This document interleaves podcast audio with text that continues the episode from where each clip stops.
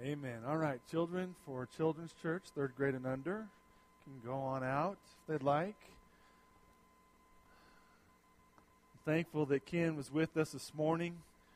Uh, it's been a while since we had Ken with us, and we're going to have to have him back and have him play a little bit more for us. But thanks, Ken. I sure appreciate it, brother. rest of you take your Bibles and turn to Ephesians chapter 4 with me again this morning. Ephesians chapter 4. And we've been talking about the church, and you know, it's it's pretty amazing to look at the picture that God creates with His Word about His church. I mean, just in this passage of Scripture alone, God has shown us just an incredible power about His church. And, and something we've talked about it many times the fact that today, it seems like anyway, at least in America, people have tried to claim that the church is no longer relevant. They've tried to claim that the church is no longer important. And really, the, the Bible just contradicts that. The Bible does not teach in any way that the church of Jesus Christ is insignificant or irrelevant or outdated or ineffective or any of those things. That doesn't mean there's not some churches that aren't ineffective, and it doesn't mean there aren't some churches that don't need to change some things. But I'm telling you, the church, the true church that's serving Jesus Christ is powerful. And, and we've talked about that. We've talked about in this chapter of Scripture alone the fact that God has called us to walk in a manner worthy of His calling, which has to do with the church. Being humble toward one another, being patient with one another, showing tolerance toward one another, working hard to preserve the bond of unity and the spirit of peace. I mean, we've talked about the fact that it's one body. One body. That's why we work together so well, or we're called to work together so well. We've talked about God gifting this body with these great gifts, these spiritual gifts that each one of us has. And we talked last week about those gifts, how God gives us a variety of gifts, but the same Spirit, a variety of ministries, but the same Lord, a varieties of effects, but the same God that works all in all. I mean, we've talked about God giving us this beautiful picture, and then in the last part of verses 13 through 16, we talked about growing up into Him who is the head, even Christ, that we might be as His body, mature, strong, insightful, faithful, and making an impact in this world. I mean, the picture of the church that God has given us is a powerful picture. And, man, I'm excited about it. I, and I'm, I'm excited about what God's doing in our lives because God's beginning to, to give us a little bit of a vision of what will happen if we'll all step up and be what God created us to be in conjunction with the body, not independent of the body. Man, we live in a we live in a day where everybody wants to be independent. We don't want to have any accountability. Amen. How many of you like accountability? Somebody make me do what I'm supposed to do. You like that? Nobody likes that.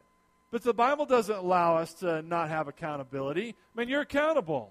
If you're a follower of Jesus Christ, a true disciple of Jesus Christ, you are accountable to be what God created you to be in conjunction with the body. You can't get away from it. And so here's this beautiful picture of this powerful church, the body of Christ that Jesus is building and working through. And then we come to verse 17 as we're about to read, and he's going to kind of get personal because he's going to tell us how we are to not live in relationship with the body and how we are to live in relationship with the church. And man, it has everything to do with what God wants to do in this world. Everything. So, Ephesians chapter 4, verse 17. So this I say and affirm together with the Lord that you walk no longer just as the Gentiles also walk in the futility of their mind, being darkened in their understanding, excluded from the life of God because of the ignorance that is in them, because of the hardness of their heart, and they, having become callous, have given themselves over to sensuality for the practice of every kind of impurity with greediness. But you did not learn Christ in this way. If indeed you have heard him and have been taught in him, just as truth is in Jesus. That in reference to your former manner of life, you lay aside the old self, which is being corrupted in accordance with the lusts of deceit, and that you be renewed in the spirit of your mind, and put on the new self, which is in the likeness of God, has been created in righteousness and holiness of the truth. Therefore, laying aside falsehood, speak truth, each one of you with his neighbor, for we are members of one another. Be angry, and yet do not sin. Do not let the sun go down on your anger, and do not give the devil an opportunity. He who steals must steal no longer, but rather he must labor, performing with his own hands what is good, so that he will have something to share with the one who has need. Let no unwholesome word proceed from your mouth, but only such a word as is good for edification, according to the need of the moment, so that it will give grace to those who hear. Do not grieve the Holy Spirit of God, by whom you were sealed for the day of redemption. Let all bitterness and wrath and anger and clamor and slander be put away from you, along with all malice. Be kind to one another, tender hearted, forgiving each other, just as God in Christ also has forgiven you. Let's pray together. Father, thank you this morning for just the glory and the beauty and the power and the conviction of your word. Father, I'm sorry that for so long we have neglected to understand your body. I'm sorry that for so long the church universal has neglected to understand what you are creating and have created through your body. And I pray, Lord God, that you would forgive each one of us that has convinced ourselves that we don't have to be apart. We don't have to share the gifts. We don't have to walk together. It's all about us. It's all about selfishness. Father, please forgive us. And I pray that you'd open our hearts to the truth of what you've created. This church that the gates of hell will not prevail against as we go into this world and share the great gospel of Jesus Christ. Help us recognize that how we live in relationship to this church impacts the body at every level and impacts our testimony for Jesus. Help us realize that. And Father, as your word is proclaimed this morning, receive the glory as we respond to you. And Father, I love you. In Jesus' name, amen. This morning, we're just going to take a look at the first three verses here.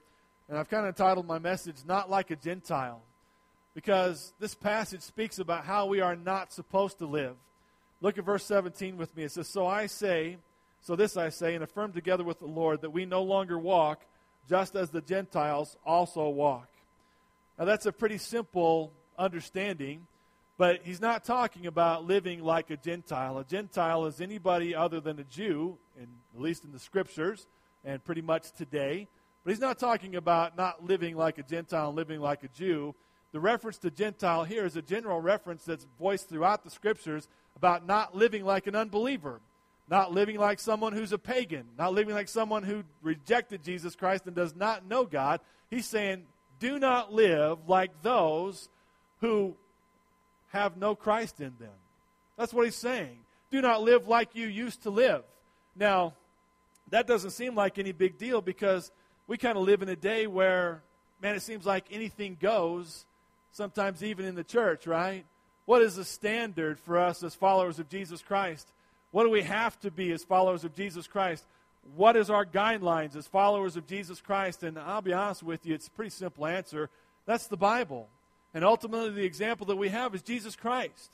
The scriptures tell us to be holy as he is holy, right? It doesn't tell us to not care about righteousness. It doesn't tell us to not care about our testimony. It doesn't tell us to live any old way we want to. The scriptures tell us not to live like unbelievers. And the cool thing about this passage is that it's a pretty good picture of the type of world we live in today. Because the city of Ephesus was a cesspool of filth and sin and immorality. It was one evil, wicked city.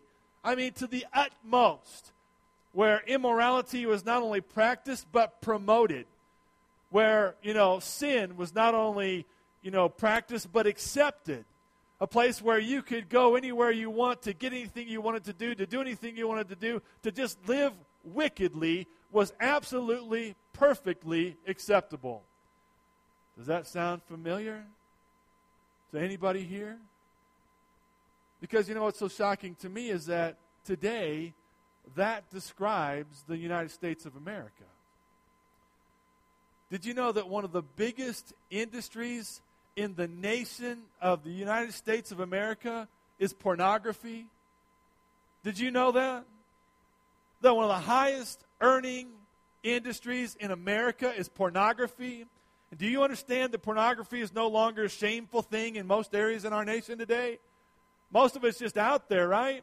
Click on your computer, look in a gas station, go anywhere you want to. And, and honestly, it's, it's so accepted that, that we don't even think it's immoral anymore almost. It's just crazy to me what has happened to the United States of America. Turn on your TV and see the filth. And it's filth. And yet we, we love it because we justify it as, man, that's a great series. I love to watch that series. It's a drama or it's a comedy or, are you, are you kidding me?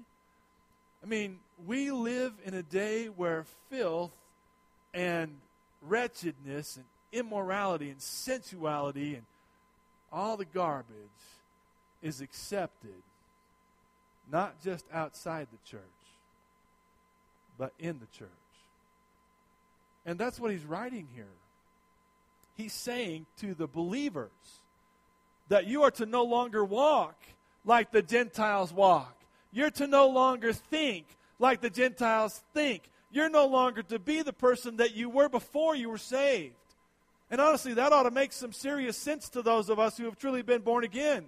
If you've been, if you've been born again, you know that Jesus Christ has changed your life.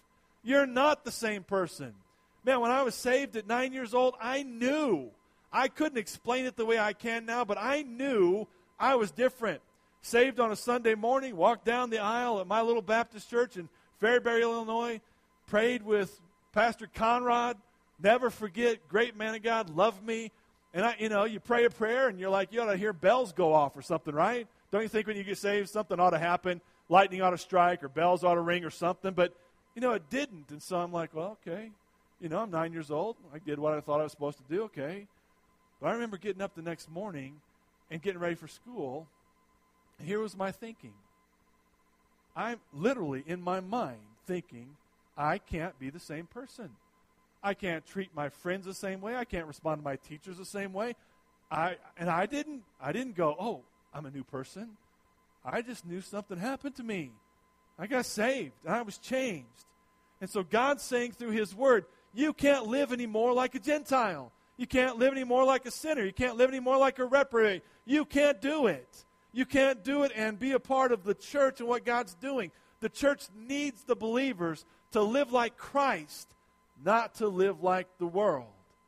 Man, I had a had an interesting encounter this last week. I put this little blurb on my uh, Facebook profile uh, about being careful about what you let your kids listen to and, and stuff like this. Anyway, you can talk to me more about it later if you want to. But I got this interesting response. and really, this response was from a lady in my last church who was kind of radical in my last church and apparently still is. And she uh, accused me of, first of all, looking at this response from a Republican point of view, which I had no thoughts of whatsoever, because if you know me, you know I am not political. I couldn't care less about politics. And I don't want you to label me something because I'm probably not going to be that. I'm going to vote where I, where I want to by prayer, by the way. Couldn't care less about politics. So first she accuses me of being something that I'm not really. And then in this response, she says, if you would just read the teachings of Jesus, you would know that our president is not the devil reincarnate. I didn't call our president the devil reincarnate, number one. But you are not going to tell me, first of all, that I have not read the teachings of Jesus, because I have. But second of all, you're not going to tell me that what this man stands for when it comes to abortion and homosexuality and immorality is backed up by the scriptures. You're not going to tell me that. And so I'm like, oh, I had to pray for a minute because I was just about to just cut loose.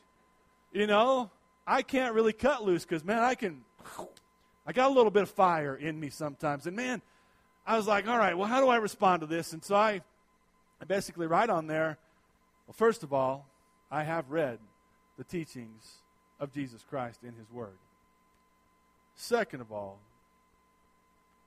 it doesn't calm my fears about our president because everything that I read about the Word of God stands against many of the stances he's, t- he's taken. And third of all, if I were you, I'd be careful about throwing the Word of God around lightly. Well, I didn't get much response back. Got a little bit. But you know what? That's what's happened within the body of Christ today. Somehow, we've decided that the world has more to offer us than the Word of God. Somehow we've decided that the sinfulness of the world is better than the righteousness of Jesus Christ. Somehow we've decided that the compromise in our, in our walk with Jesus Christ is the way to have success and blessings in this world. And the Bible teaches us that you can't do it. You can't do it if you are a believer. At least the Bible teaches us that you shouldn't do it if you're a believer. Because honestly, if you do, there's several things that, that take place. It describes in the last part of verse 17, it says that you, no lo- that you walk no longer just as the Gentiles also walk in the futility of your mind. Do you understand, believer, that those who don't know Jesus Christ as Lord and Savior live their lives in futility? Their minds and their thinking is futile. Now, man, I, I can't tell you how many conversations I've had about just this very issue right here. I've talked to people who are lost and told them, sorry to tell you this, but your thinking is flawed and your thinking's never going to get you where you want to be. Well, that's, they don't like it when I tell them that because you know what? They'll go, well, I'm an educated person. Well, so am I. I've got a degree. So I. So do I. I got a job. So do I. And you're lost, and I'm saved, and your life is headed nowhere, and mine is headed toward heaven. See, that's what this is all about. The word futility literally means that which fails to produce the desired result and that which never succeeds. Now, think about that. If you walk like the world, then you live in the futility of your mind. In other words, the way you think will never, ever produce the desired result that you want. Because here's what we all want, ultimately, right? We all want satisfaction of our souls. We all want peace. We all want prosperity. We all want blessings. We all want safety. We all want security. We all want the good things. Lost and saved alike, do we not? But if you walk in the ways of the world, you will not find that. If you chase after money, money will flee from you. If you chase after possessions, possessions will flee from you. Will you have them in this life? Possibly. But most of the time, they never satisfy you anyway, or you wouldn't be chasing after more. Amen? But ultimately, if you live like a Gentile and you turn Jesus Christ out of your life and you live for yourself, man, all you're going to find is emptiness. And if you don't know Christ at all, when you die, you're going to find judgment. That's all you're going to find.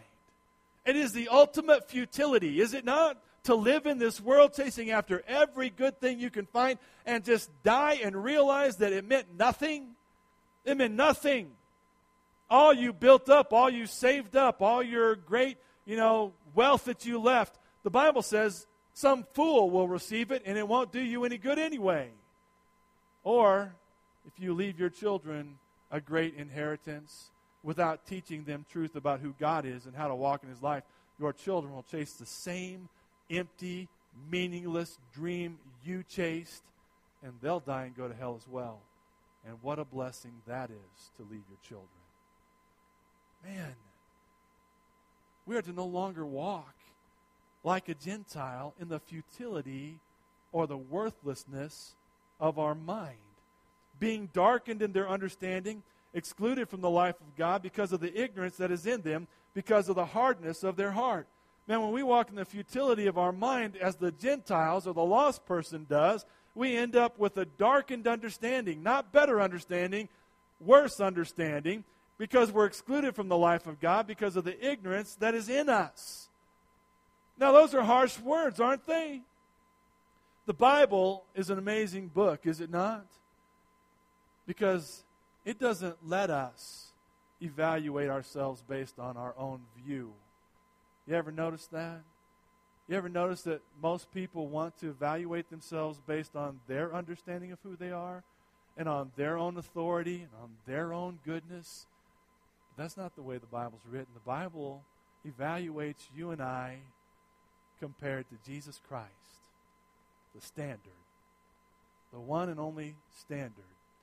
And it says, when you walk like a sinner and live like a sinner, then your thinking is futile and you'll never get what you ultimately want because you can't get it apart from Jesus Christ. And if you live like that, in that futility of your mind, then your understanding will be darkened. You'll have less understanding than you had before.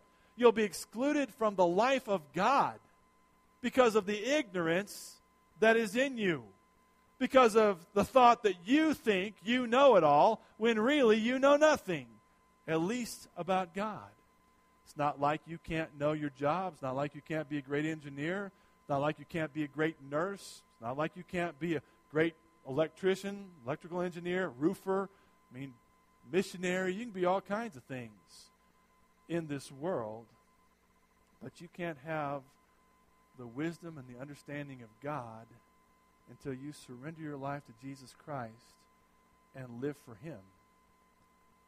And I'll, I will never forget standing in a driveway in southern Illinois, way out in the sticks. My first church, way out in the sticks. I used to love to drive out there because, man, it was so beautiful and so many trees and hills and rocks and deer and turkeys. And I, I loved it. When we were way out in this sticks, and I'm standing in the driveway with this guy whose wife comes to church and he doesn't. And I'm talking to him about Christ, and he's like, you know what? I don't, I don't want to know about Jesus. I know Lindy goes, and I let her go, but I don't have anything to do with him. I'm a self made man. I'm a big hunter. I take care of myself. I provide for my family. Blah, blah, blah, blah, blah, blah. And I said, Well, you'll never be the man, never be a man until you know Jesus Christ. He didn't go for that very well. I was just a kid, 27 years old, a little more fire than maybe I should have. But I meant what I said. You think you're a man because you can hunt a turkey? Because he showed me his big turkey, you know, fan. Think you're a man because you provide for your family? Well, big deal. Anybody can do that. You want to be a man?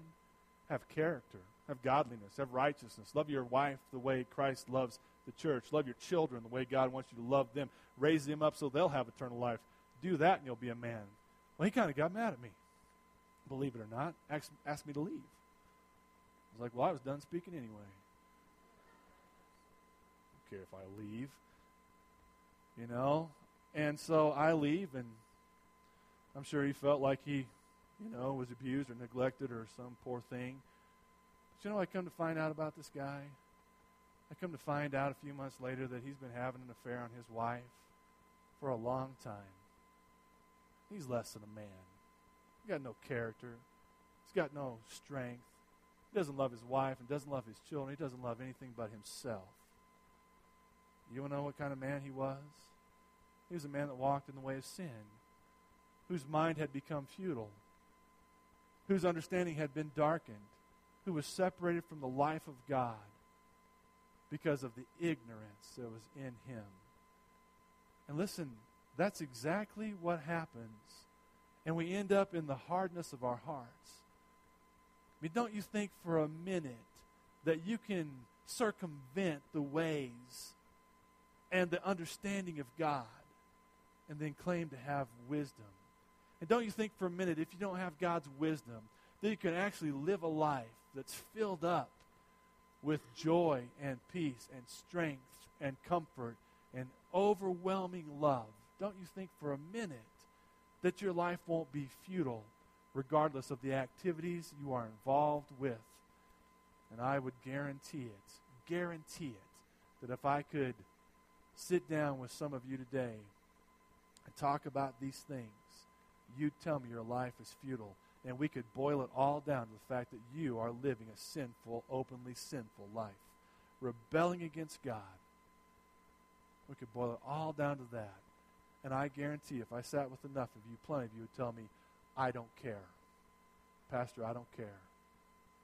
I'm going to live my life the way I want to live my life. And if I have to suffer for it, then so be it. Well, here's the shame of that thought, because honestly, if that's your thought, then have at it if it were just about you.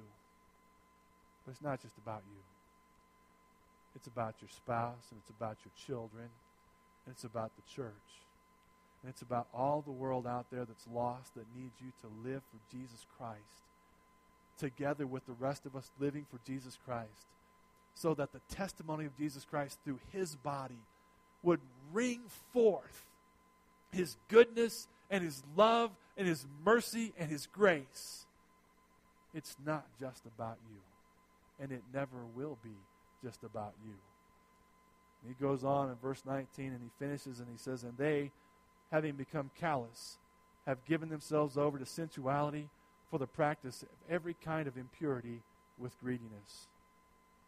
Man, do you see the progression of those that live like Gentiles, of those that live like sinners? The progression is you have the futility of your mind.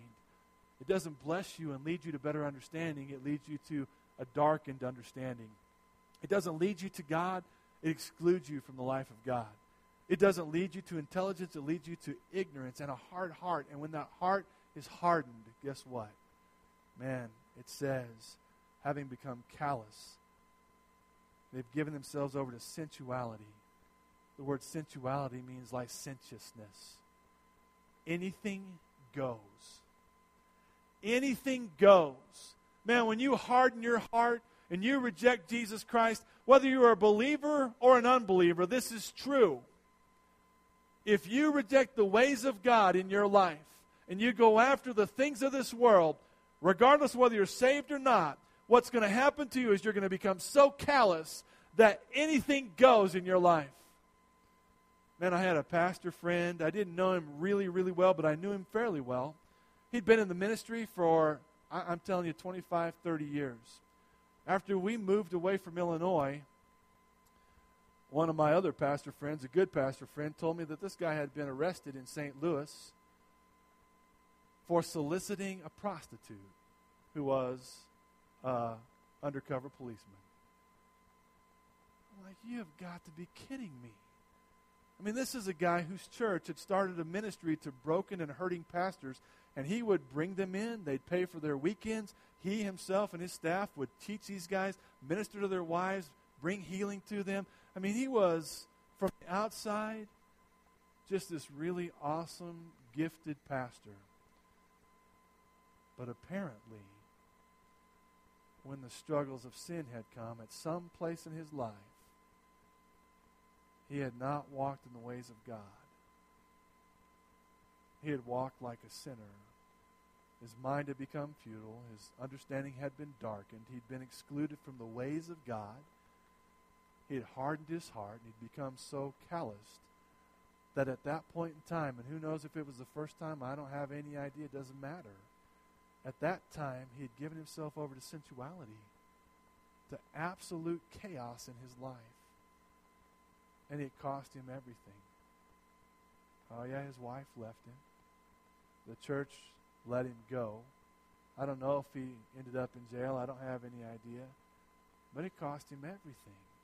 Because you see, it, it says in verse 19, given themselves over to sensuality for the practice of every kind of impurity with greediness.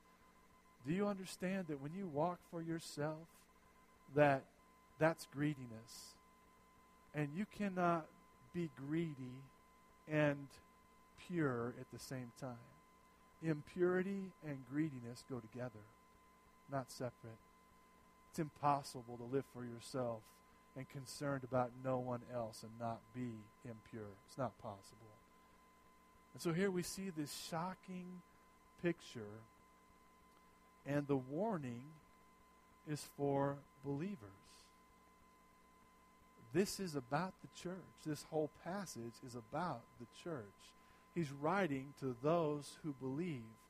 And what's so scary to me today is that within the church we take sin so casually we don't we don't really want preachers who are going to preach about sin because you know how offensive is that that that guy would stand up and point his finger at me? And that maybe you've never heard that i sure have. This one old fellow one time says just remember boy every time you point one finger at me you're pointing three back at you. I went just remember i spent the whole week preparing my sermon with god pointing his finger at me and when I preach the Word of God, if you don't like it, you take it up with Him. Man, we are so pathetic sometimes. And I'm not trying to be mean. But what do we think is going to happen if we as believers compromise on the righteousness of God, do we think God's going to bless us? He's not going to bless us. He's not going to bless sin. He's not going to bless greediness. He's not going to bless licentiousness. He's not going to bless that. Are you crazy? I mean, are you crazy?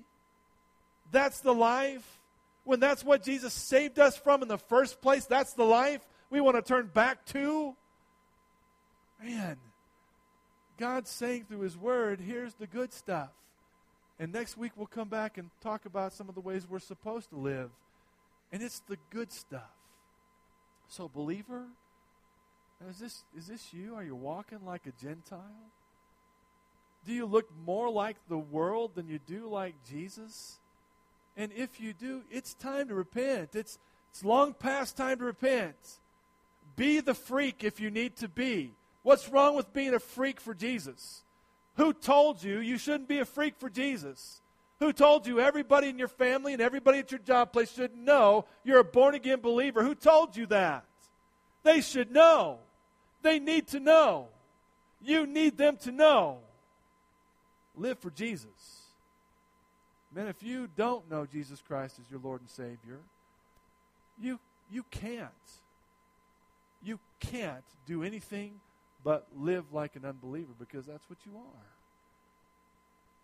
And the way you're going to be set free from that futility and that dark understanding and that exclusion from God, the way you bridge those gaps as you humble yourself before Jesus Christ who died for your sins.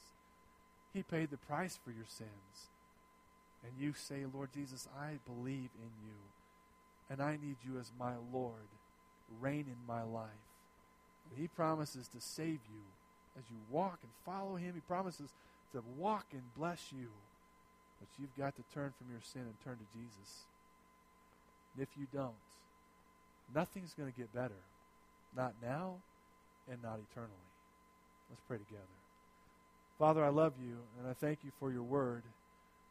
I thank you that though it is plain and hard hitting, Lord God, it is given as warnings and as calls to us that we might be saved and we might walk with you. Father, I pray that you'd speak to our hearts this morning. I pray, Lord God, that we would respond and that we would obey. And I do ask, Lord, that you be blessed as you touch us and change us. In Jesus' name I pray. Amen. Let's stand and respond to the Lord this morning.